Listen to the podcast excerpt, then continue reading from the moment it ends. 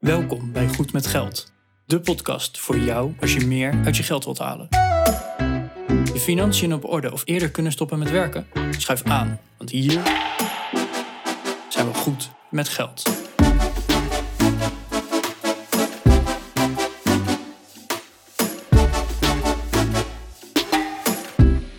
Aflevering 110 van de Goed met Geld podcast. Ik ben Bas En ik ben Arjan. En wij gaan het hebben over de WOZ-waarde. Het is begin maart 2021 als deze aflevering uitkomt. En dat is eh, traditioneel zo'n eh, periode in het jaar dat de meeste Nederlanders die ja, een eigen woning bezitten, eh, dat, dat die de WOZ-waarde hebben binnengekregen. Ja, waar er vroeger altijd geroepen werd op de verjaardag. En weet jij je WOZ-waarde al? Ja, het valt weer tegen, hè? Ja, het valt weer tegen. Die, die periode, die, dat is nu. Ja, we kunnen niet op de verjaardagen zitten, maar die WOZ-waarde is er nog steeds. Ja, en kan het dan tegenvallen of meevallen? Maakt het dat uit eigenlijk? Het, het is in ieder geval belangrijk. Ja, dat is zeker waar. En ja, omdat het zo belangrijk is, eh, gaan we er gewoon deze hele aflevering eh, het erover hebben van wat is nou die WOZ-waarde? Eh, waarom is die zo belangrijk? Moet je bezwaar gaan maken? Wat is de WOZ-waarde van je buren? Nou, al dat soort dingen. Maar laten we eerst eens afsteken met eh, wat is nou de WOZ-waarde? Ja, wordt in de volksmond eh, veel gebruikt natuurlijk, de WOZ. Maar hij heeft ook echt een betekenis. Ik wist het eigenlijk niet eens, moet ik bekennen. Ik heb het net even opgezocht. Eh, WOZ staat voor Waardering Onroerende Zaken.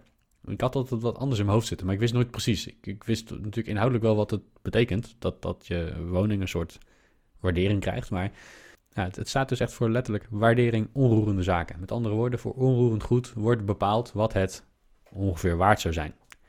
En dat is natuurlijk een, ehm, ja, dat is een fictieve waarde. Hè? Dat is, de WOZ-waarde is niet per se de waarde die jij krijgt op het moment dat je huis gaat verkopen. Maar het is een waarde die gebruikt wordt voor het bepalen van belastingen en heffingen. Als we de werkelijke waarde daarvoor zouden, eh, zouden gebruiken, dat zou, eh, zou een hoop gedoe opleveren.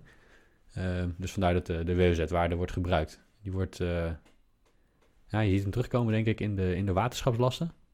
Eh, Ja. Een stukje ook in de inkomstenbelasting via het eigen woningforfait. Ehm, dus, dus inderdaad, wat jij zegt Arjan, hij is zeker wel belangrijk. Ja, want elk jaar wordt elk pand in Nederland getaxeerd. En dat wordt niet stuk voor stuk gedaan. Nee, dat wordt een beetje ongeveer van... oké, dit is ongeveer hetzelfde type woning, hetzelfde bouwjaar of hè, al dat soort dingen. Eh, dus dan kunnen ze heel veel woningen tegelijk taxeren. En dat wordt dus voor alle panden in Nederland gedaan. Nou, in principe gebeurt dat vanuit de gemeente... maar de gemeente kan dat uitbesteden aan een derde partij die dat dus weer voor de gemeente doet. Nou, en bijvoorbeeld, ik woon in Delft en daar doet eh, de regionale belastinggroep dat. Dan krijg je keurig netjes een brief van, eh, van de RBG. En eh, daar staat dan in van, oké, nou, dit is je WOZ-waarde. Wij innen ook meteen voor de gemeente alle belastingen. Nou, en dat is dus de onroerend zaakbelasting onder andere, maar ook het rioolrecht, reinigingsrechten, de afvalstoffenheffingen en al dat soort dingen. En die onroerend zaakbelasting, daar is die WOZ-waarde best wel belangrijk. Want de onroerend zaakbelasting is een percentage van de WOZ-waarde. Ja, en dan denk je van, oh shit, dus ik moet belasting betalen over een percentage van een ja, fictief getaxeerd bedrag over dat, dat pand. Nou, dat klopt. Dus eh, elk jaar krijg je dus een, een waarde van jouw woning. Nou, eh, de, stel, jij, jij hebt een woning en die wordt op 180.000 euro getaxeerd. En dan komt daar een percentage over van, nou, dat percentage moet je daar belasting over betalen. En dat, dat verschilt per gemeente. Eh, in Delft is het bijvoorbeeld voor dit jaar 0,10664 procent. Elke, eh, elke gemeente heeft een ander percentage inderdaad dat ze hanteren voor de onroerende zaakbelasting. En dat maakt dat het in sommige gemeentes best wel eens heel duur kan zijn om een woning te hebben. En in andere gemeenten wat minder duur, ongeacht wat eigenlijk de WOZ-waarde is. Ik, ik meen dat de verschillen echt, echt mega zijn. Hè? Dat je in sommige gemeenten gewoon twee of drie keer zoveel betaalt als in andere gemeenten. Is, is Delft een beetje een dure gemeente, Arjan? Het eh, schijnt dat Delft een relatief dure gemeente was. Ja. Echt eh, de top 10, laat maar zeggen. Eh, en dat kwam ook vooral omdat er eh, wat financiële, ja, onhandige keuzes zijn gemaakt in Delft. Ze waren niet zo goed met geld. Nou, nee, er, er moest een brug vervangen worden. En ja, die brug moest weer aan bepaalde eisen voldoen. Er moest ook nog een tram over de brug. Dus eh, ja, dat, de brug viel wel duurder uit. Dan hebben we nog een eh, gigantisch mooi station met erop een stadhuis. Maar ja, die, dat station dat is dus eigenlijk technisch gezien onder de grond. En er is een hele tunnel.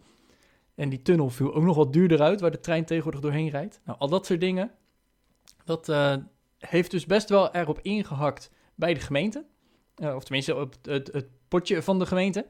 Dus ja, dan, uh, dat is een van de manieren waarop zo'n gemeente toch weer de, de begroting rond kan krijgen. Door de onroerend zaakbelasting wat te verhogen. Daardoor komt er gewoon meer geld binnen bij zo'n gemeente. Dus dan kunnen ze weer wat rondbreien. Tegenwoordig geloof ik dat ze het wel weer in, de, in de afgelopen jaren wel een beetje op orde hebben gekregen. En dan mhm. merk je gewoon dat, dat die belasting weer wat omlaag gaat. Of de belastingdruk gaat in ieder geval wat omlaag. Oké. Dus het, het was in ieder geval een relatief dure gemeente. Hoe is dat uh, voor jouw stad waar jij woont? Het valt mee. Het is niet zo, uh, niet zo heel duur. Er zijn, uh, als je kijkt naar de percentages, zeg maar, dan, dan vind, ik die, vind ik die heel erg meevallen. Ik, ik weet niet wat het exacte percentage is. Dat doet er op zich ook niet zoveel toe. Maar hij is, hij is niet zo heel hoog. En dat heeft denk ik, ja, ik weet niet waar dat mee te maken heeft. Misschien omdat ik in een grote stad woon. Er zijn misschien wel genoeg huizen die... Ik, ik, ik gok ook maar wat hoor. Ik, ik weet het gewoon niet. Misschien, ik, ik heb wel, uh, wat ik al zie is dat de, de hele dure gemeenten waar je dat over hoort, dat zijn vaak kleinere gemeentes. Ja, het, het verschilt een beetje hoor. De ene gemeente is weer wat, uh, wat anders dan de ander, maar goed. En ook een beetje, hè, wat ik zeg, hoe hebben ze de eigen financiën op orde? Dat is al heel belangrijk. Ja. Ja, wat je, wat je verder nog ziet, hè, is dat naast de onroerend zaakbelasting, die dus is op basis van, uh, ja, van de WOZ-waarde van je woning, wordt ook volgens mij uh, de watersysteemheffing bepaald op basis van de WOZ-waarde. En ehm, nou, of die nou los zit of, of in, dezelfde, in dezelfde aanslag meekomt, dat maakt natuurlijk niet uit. Maar in die waterschapsheffingen, daar komen uh, watersysteem, watersysteemheffing, gebouw en ingezetenen. Ehm, en de waterzuiveringsheffing, die komen daarin terug. Nou, die ingezetenen, dat is een vast, vast tarief. De zuiveringsheffing is uh, afhankelijk van hoe groot je huishouden is. Maar de watersysteemheffing voor het gebouw, die is afhankelijk weer van de WOZ-waarde, zie ik. Dus dat is wel, uh, ja, het scheelt, het scheelt gewoon uh, weer wat. Of maar dat je een hogere WZ-waarde hebt, ga je iets meer mee betalen. Ja, nou, hier merken wij dus al dat verschilt per gemeente. Ja. Dus wil je het weten, google dan gewoon even regionale belastingen en dan jouw dorp of stad. Uh, om daarachter te komen, wat, hè, hoe zit het nou en uh, wat zijn de tarieven? Want die verschillen dus echt per gemeente. En elk jaar wordt er dus ook zo'n lijst gepubliceerd van... dit is de duurste gemeente en dit is de goedkoopste gemeente dit jaar om te wonen. Nou ja. Maar ja, dan, dan gaan we dus eens kijken van oké, die WOZ-waarde, die wordt dus elk jaar ja, getaxeerd, want het is een taxatiewaarde. En die is niet de waarde van dat moment. En dat is misschien nog wel even belangrijk om te zeggen. Uh, de WOZ-waarde is altijd achteraf. Dus het is nu uh, een beetje maart 2021. De WOZ-waarde die jij net hebt gekregen, dat is de waarde van 1 januari 2020. Oftewel, gewoon dik een jaar geleden. Nou, en waarom doen ze dat? Dan, dat doen ze simpelweg omdat ze dan niet de markt hoeven te bepalen van hè, hoe, hoe staat het nu in de markt. Nee, ze kijken gewoon heel simpel naar de verkoopcijfers in die periode, of hè, rond dat jaar. En op basis van de verkoopcijfers van vergelijkbare woningen, uh, wordt, dat dus ook, uh, wordt jouw woning ook getaxeerd. Zo heb ik bijvoorbeeld toen ik mijn appartement uh, kocht, ik weet niet of jij dat ook moest, Bas, kreeg ik van de, de groep die dat doet voor, voor deze gemeente, uh, kreeg ik dus echt een, een invulformulier van oké, hoe heb je, welke staat was de woning en wat was de waarde van de woning, voor welk bedrag heb je hem gekocht, al dat soort dingen. Dat moest ik dus allemaal invullen in een formuliertje. Uh, en daarmee help je ze dus eigenlijk ook weer taxeren. Nou, volgens mij heb ik dat niet hoeven doen. Dat weet ik niet zeker meer. Dat is best wel een tijdje geleden. Maar volgens mij hebben wij dat niet gedaan. Oké, okay, nou ik, ik kreeg dus inderdaad echt zo'n zo'n formuliertje. Hm, grappig. Dus, en als jij dus jouw aanslag krijgt, dan zit daar ook dus een taxatierapport bij. En ja. dan kan je dus ook zien op, op basis van welke vergelijkbare woningen in de buurt ze dus die, die waarde hebben bepaald. Is je, is dat wel eens opgevallen, dat er gewoon dan twee of drie woningen staan die dan verkocht zijn in dat jaar, uh, met de prijs en de verkoopprijs uiteindelijk ook? Ja, dat klopt ja. Dat is wel grappig. Die, uh, die informatie is natuurlijk die is openbaar. Via het kadaster kan iedereen dat inzien. En, en die informatie wordt dus ook gebruikt om... Uh, Ja, om jouw WOZ-waarde te bepalen. En ze kijken eigenlijk naar wat er in de buurt, hè, want de locatie is natuurlijk van belang. Ze kijken wat er in de buurt is verkocht in vergelijkbare woningen. En dan kijken ze naar de oppervlakte en naar het bouwjaar. Eh, en het type woning natuurlijk. Een appartement zal anders gewaardeerd worden dan een eh, vrijstaand huis. Ja. Wat mij opviel in het lijstje vorig jaar, eh, op het moment dat we dit opnemen heb ik de WOZ-beschikking nog niet binnen. Wat mij in het lijstje van vorig jaar opviel, is dat er best wel wat woningen in stonden die groter waren dan die van mij. Oké. En dan kan je zeggen, ja, dat is eigenlijk dat is hartstikke oneerlijk eigenlijk, want die zijn per definitie dan duurder. Maar die woningen waren ook weer veel ouder. Waar ik een, eh, een vrij nieuw appartement heb, eh, waren dat allemaal van die eh, 50 of 60 jaar oude appartementen. Dus Oh ja. ja, kan, je, kan je ze goed vergelijken? Nee, dat kan gewoon niet. Maar ze moeten ergens natuurlijk iets van een vergelijk maken. Ik heb nog gedacht van misschien kan ik wat bezwaar maken van ja jongens, het vergelijk wat jullie doen, dat is eh, allemaal veel grotere huizen. Ja, dan komt het antwoord terug van ja, maar ze zijn ook weer ouder. Dus dat middelt zich dan waarschijnlijk wel weer ergens uit. Ja, er zullen inderdaad wel, wel rekenmethodologieën omheen zijn van oké, als dit, dan dat. En hoe verhoudt het zich het ene met het ander? Dat denk ik wel inderdaad. En wat je, ja, ik had ook zoiets van, ja, dan kan je een hoop, eh, een hoop moeite gaan doen. Maar de waarde die zij opgaven, ja, die lag ook nog onder. Ik, ik heb, het jaar daarvoor heb ik mijn woning getaxeerd voor een, eh, voor een herfinanciering. Nou, de, de WOZ-waarde zat onder die taxatie, taxatiewaarde. Dus ik had misschien wel bezwaar kunnen maken, maar je weet ook gewoon zelf dat dat ook echt wel de waarde van je huis is. Want ja, Ja. hij is nou eenmaal ook getaxeerd al. Dus Ja. ik heb geen bezwaar gemaakt. Heb je ooit wel eens bezwaar gemaakt? Nee, nee, ik heb dat dus nooit gedaan. Want ik, toen, toen, ik, toen ik het, deze woning kocht, toen was de WOZ-waarde vrij laag. Mhm. Echt, echt vrij laag. Het jaar nadat ik hem gekocht had, was die exact het verkoopbedrag. Of 500 euro minder of zoiets. Voor mij is die 500 euro onder het verkoopbedrag. Waar, waar ik dus mijn woning voor gekocht heb. Ja, en dat is dus eigenlijk, de, de WOZ loopt altijd achter. Hè, en daardoor is het bedrag, zeker in een, een stijgende markt zoals nu, is het bedrag van de WOZ ook vaak lager. Omdat hè, je woning is in dat jaar tijd gestegen. Maar als je dus een jaar na dato van kopen de WOZ-waarde krijgt, zou dat ongeveer gelijk moeten zijn aan de aanschafprijs.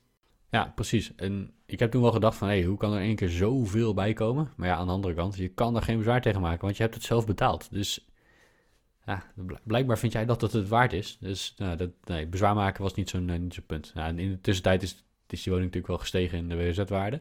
Ja. Eh, een, keer, een keer een wat grotere stap, een keer een heel klein stapje. Dat vond ik bijzonder. En eh, ja, ik moet zeggen dat ondanks dat er af en toe best wel grote stappen tussen zaten, de markt heeft ook die grote stappen gedaan. Dus ik heb niet het gevoel dat ik eh, getild word door de gemeente.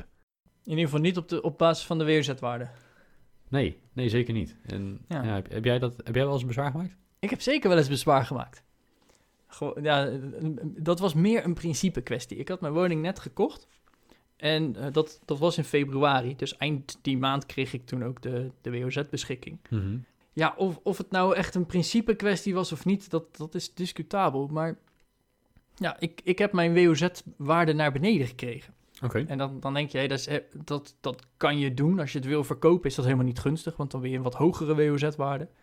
Mhm. Maar ik heb hem eh, ik heb bezwaar gemaakt. Want eh, even over mijn woningssituatie. Ik, ik woon in een eh portiekwoning.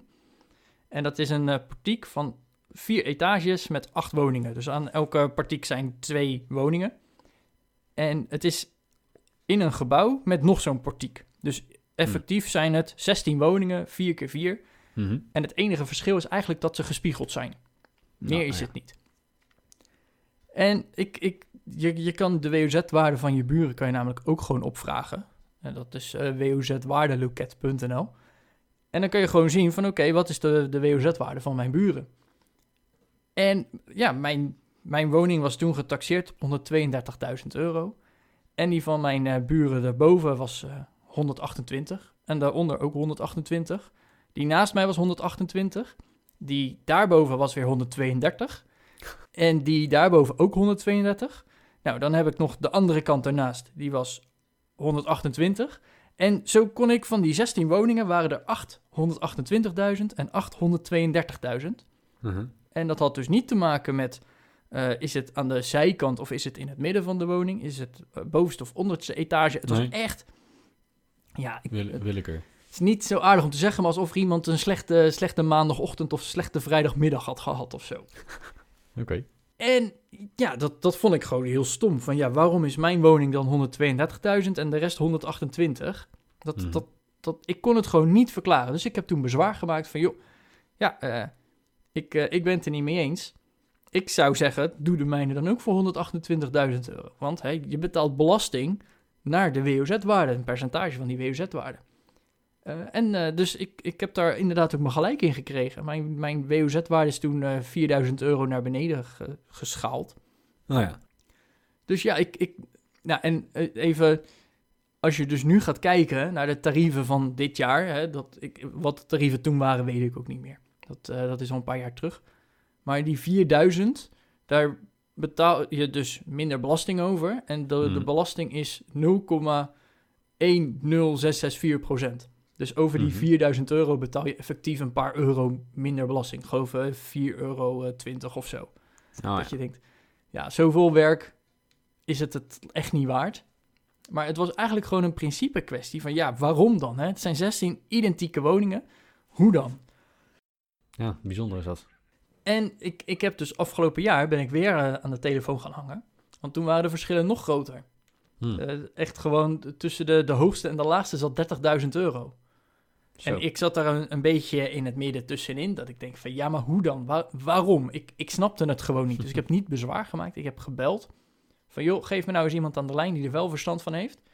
Eh, waarom is die woning nou zoveel hoger? Zit ik ergens eh, net onder het midden en is er nog een woning nog veel lager?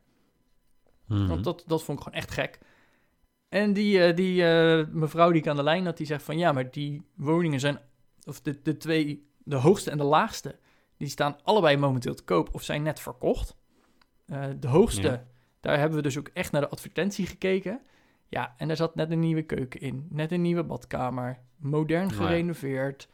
Eh, al dat soort dingen. Ja, dan is die meer Ja, waard. dat nemen we mee in de WOZ-waarde. Ja, natuurlijk. En die laagste, die staat ook te koop. Hebben we ook de, de foto's van bekeken. Ja, daar moet je eerst gewoon nog, eh, weet ik het hoeveel duizend euro aan verspijkeren. Wil je het weer een beetje bewoonbaar maken? Ja, dus dan gaat de, de woningwaarde ook omlaag. Want de verkoopprijs is veel lager dan de rest. Dus Mhm. daarom is de WOZ-waarde ook gewoon een stuk lager. Dat uw Ja. woning daar ergens in het midden valt. En mijn woning, die, die waarde, die was dus verdeeld over een aantal woningen precies hetzelfde. En daarover Mhm. zei ze van ja, die woning die staat al een aantal jaren niet te koop. Dus we weten niet wat de staat is. We weten niet of het uitgeleefd is of net opgeknapt. Dus daar hebben we gewoon een gemiddelde van genomen. En dat, dat is dan de waarde van uw woning. Oké. Dus ik, ik, ik was eigenlijk verbaasd hoeveel werk ze daar dan toch nog in hadden gestopt. Eh, Ja, eh, misschien is het tot- toch nog wel vrij geautomatiseerd door dit proces wat jij beschrijft. Dat hoop ik eigenlijk een beetje, maar Ja, het schij- schijnbaar dus Ja, niet goed. helemaal. daar wordt dan ook veel aandacht aan gegeven. Dat is wel, eh, wel duidelijk. Ja. Hey, maar jij geeft aan dat je de WOZ-waarde... Je hebt bezwaar gemaakt. Je bent Ja. eh, eh, 4000 euro omlaag gegaan. Mhm. Nou, dit is echt de enige keer in je leven dat je omlaag wil gaan met, iets, met de waarde van iets dat jij bezit. Ja. Normaal gesproken wil je dat natuurlijk niet. Maar heeft dat dan ook een beetje zin gehad, dat bezwaar maken? Wat, wat, wat schiet het jou op? Wat levert het jou op? Mij uiteindelijk niet zo heel veel. Ik heb hem eh, een paar euro korting gekregen. Eh, maar in dat geval was het echt gewoon een principe kwestie van ja, leg, leg me nou maar eens uit waarom. Nou, dat konden ze niet verklaren, dus heb ik gelijk gekregen. Hey, jouw WOZ-waarde is dus, is dus omlaag gegaan. Wat, wat leverde dat jou nou op in euro's? Hè? Waar, eh, waar zit dat hem in? Nou, allereerst natuurlijk gewoon in die, die onroerend zaakbelasting. Hè, want dat is een percentage over de WOZ-waarde. Als het beginbedrag lager is, is uiteindelijk het, het belastingbedrag ook lager. Dus dat heeft me effectief, ik denk, een euro of vier opgeleverd. Dus ja, dat, het, het was vooral een principe kwestie, zoals ik al zei. Mhm. En wat je dan ook nog eens hebt, is dat daar in je box 1 een, eh, een klein voordeel in zit. Nou, hoeveel dat precies is, dat, dat durf ik echt niet meer te zeggen, want het is al ook een paar jaar geleden. Maar wat er namelijk gebeurt, is dat eh, jij krijgt, eh, als jij een eigen woning hebt, dan, eh, dan heb je recht voor een deel waarschijnlijk op hypotheekrenteaftrek.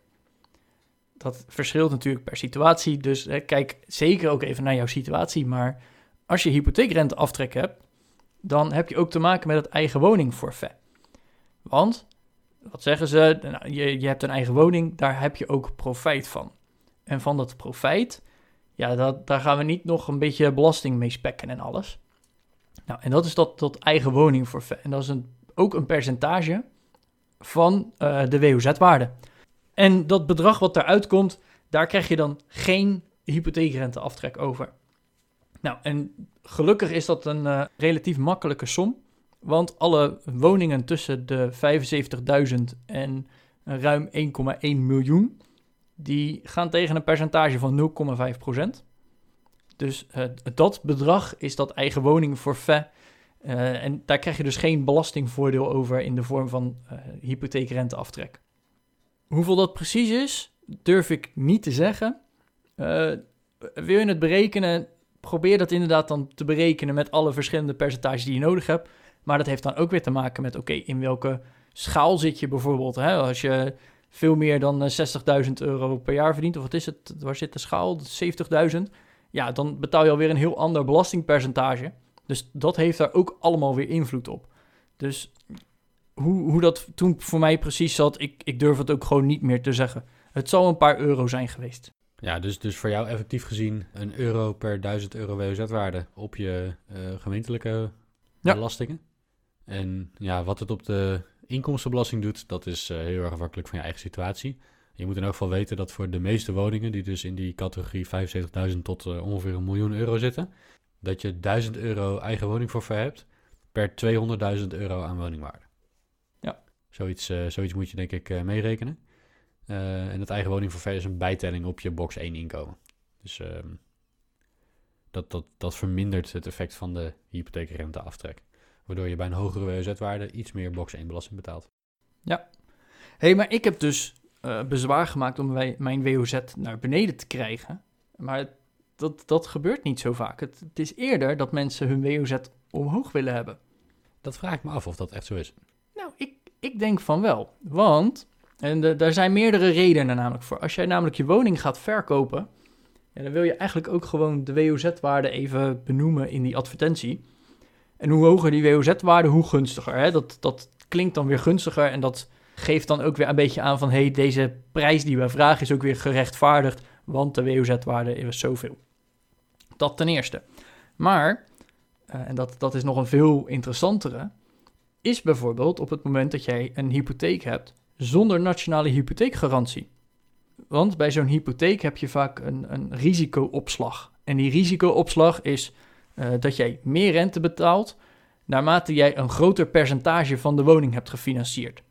Uh, dat, dan heb je hè, het laagste risico is tot 65% van de woning.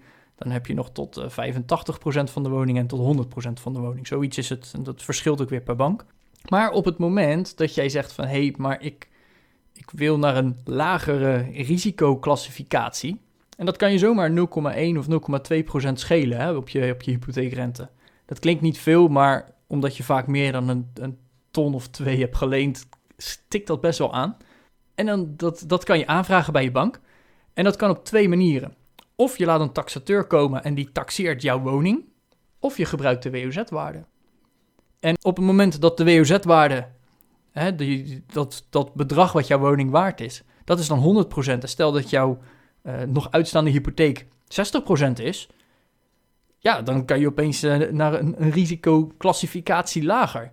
Ja, en als je dan, dat dan net niet haalt of zo, dan kun je dus vragen van... hey, kan mijn WOZ misschien 1000 euro omhoog, want bij de buren is het ook zo. Nou, dan uh, kan dat zomaar uh, schelen. Nou, ik, ik, snap wel waarom je het zou willen, inderdaad. Ik heb nog nooit van iemand gehoord die ook echt heeft geprobeerd om zijn WOZ-waarde omhoog te krijgen. Dat heb ik niet eerder langs horen komen. Het is wel interessant om eens over na te denken dat het soms net, net, net die paar duizend euro scheelt waardoor je fors minder rente gaat betalen. Ja. ja, dat is wel de moeite waard, ja. En dat, dat moet je natuurlijk wel ergens onderbouwd doen, hè? want de, de, de WOZ-waarde, dat kan al verschillen tussen gewoon een, een rijtjeswoning in het midden en de hoekwoning daarvan. Mhm. Daar, daar kunnen al verschillen in zitten. En dat is in woningoppervlak en hoe, nou, ja, zoals ik eerder al zei, hoe is het gerenoveerd? Dus je moet wel een beetje uh, gewoon direct je goede redenen hebben waarom dat dan zo zou zijn. Uh, want ze, ze, geven het natuurlijk niet zomaar toe. Maar die WOZ-waarde kan je prima gebruiken voor hè, bijvoorbeeld die hypotheekrente omlaag te krijgen. Ja, nou, interessant. Dat is, wel, dat is wel een goeie. Ik ga het eens in de gaten houden, of ik het langs zien komen.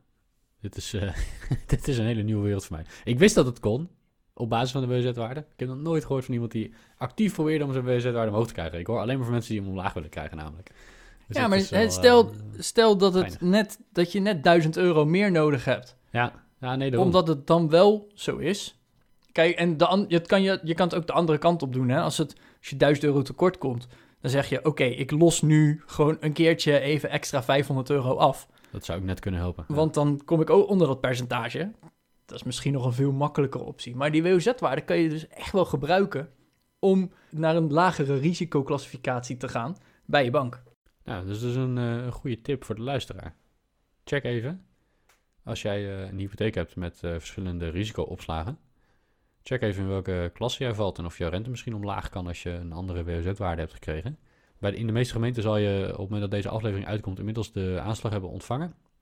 Dus dat betekent ja, dat je gewoon eens even kan kijken. Zoek jouw openstaande hypotheekbedrag op. En deel dat door je WOZ-waarde. En dan weet je het percentage van de woningwaarde dat jij hebt geleend. Nou, mocht dat nou eh, echt lekker laag zijn, neem dan even contact op met je, met je bank of je hypotheekadviseur. Of, of k- on- onderzoek in elk geval eens van, eh, kan ik die hypotheekrente omlaag brengen? Dat is een hele, Ja. makkelijke, ja, hele makkelijke verdienst eigenlijk. Hoef je, hoef je weinig voor te doen. Ja, en let er dus op dat dit alleen geldt op het moment dat je een, een hypotheek hebt zonder nationale hypotheekgarantie. Want anders heeft het gewoon geen zin. Als jij als luisteraar iets wilt toevoegen, dan kan je dat doen eh, door een berichtje achter te laten. Ehm, dat berichtje kun je achterlaten onder de show notes. Die vind je op www.goedmetgeldpodcast.nl slash 110. Eh, je kunt ons ook een bericht sturen. Goedmetgeldpodcast.nl slash contact. Daar vind je een formuliertje om eh, contact met ons op te nemen. En als je daar dan toch bent en je denkt ik ga even boodschappen doen via bol.com, klik dan even op dat linkje aanbevolen. Of ga in één keer naar goedmetgeldpodcast.nl slash bol. Dan kom je via ons bij bol.com terecht. Doe je daar eh, regelmatig inkopen. Alsjeblieft, doe dat via ons linkje. Dan, eh, dan help je ons om weer goede content te maken. Zodat wij eh, de Goed met Geld podcast kunnen blijven produceren. Ja, want achter dat linkje www.goedmetgeldpodcast.nl slash aanbevolen staan gewoon een aantal producten die wij zelf ook gebruiken of waar wij gewoon achter staan. Als je je aanmeldt via die linkjes of je koopt producten via die linkjes, dan krijgen wij daar een klein percentage voor. Je betaalt er niks extra voor, maar je ondersteunt ons wel indirect daarmee. Als je verder niks eh, meer op toe te voegen, Arjan, dan zeg ik eh, tot volgende week. Ja, tot volgende week.